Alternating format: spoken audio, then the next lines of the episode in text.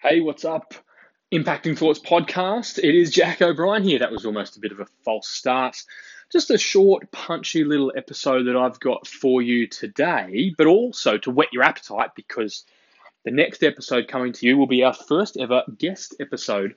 We had Justin Smith join us on uh, one of my other podcasts, the Grow My Clinic podcast by Clinic Mastery. Justin joined us on that, and I think it's a really pertinent episode for us to share with you guys.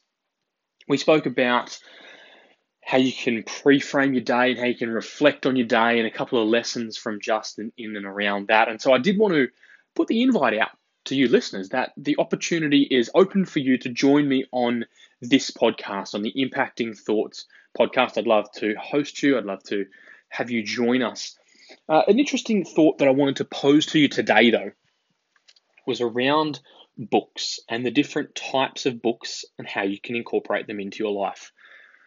I know a lot of people wrestle with the question of should I have a paper book? Should I read them on a Kindle or an electronic device? Or should I listen to audiobooks? They're really good questions, and there's no right and wrong answer. But here is the system that I've built in my life that I'm really liking and enjoying. First of all, what I'll do is I've got an Audible membership. It's $15 a month. And what that does is it enables you to purchase one credit. And that, that will allow you to buy one book, essentially. Now, normally books on Audible are they're twenty to thirty dollars, right? They're kind of the same price as paper books, so they're quite expensive. But a membership, fifteen bucks a month, will let you get a book. Now, I like to do this because, and you, especially if they're narrated by the author themselves, it gives you a really good insight into the story and the narrative and you know you can process audiobooks arguably easier than written books. You can listen to them while you're driving or walking or in the gym. So i would suggest starting with an audible membership. Then what i'll do is if i enjoyed listening to it but want to learn more because you can't grasp a hold of some of the things while you're listening you need to read the words and, and start to take notes. So if i listen to it first then I like it, I will purchase it on Kindle. And I'll usually read it on my phone, perhaps an iPad, but usually on my phone. And the reason Kindle is second is because it is one, it is so cheap. Books are usually less than $10 on Kindle, which is such a bargain.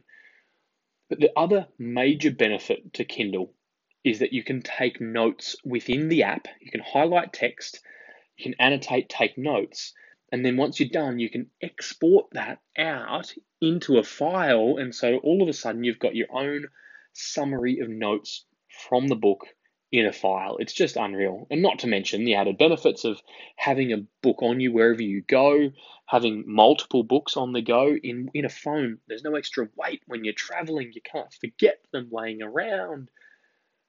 Kindle is really useful. So Kindle comes second. And then a third element is buying books in paper. And I made a purchase of two books in paper this week, and it doesn't happen very often in hard copy. One of those is The Greatness Guide by Robin Sharma, which I have next to me, sitting on here right now. I can see it because it's been delivered. And the other one that I'm waiting to receive is Extreme Ownership by Jocko Willink.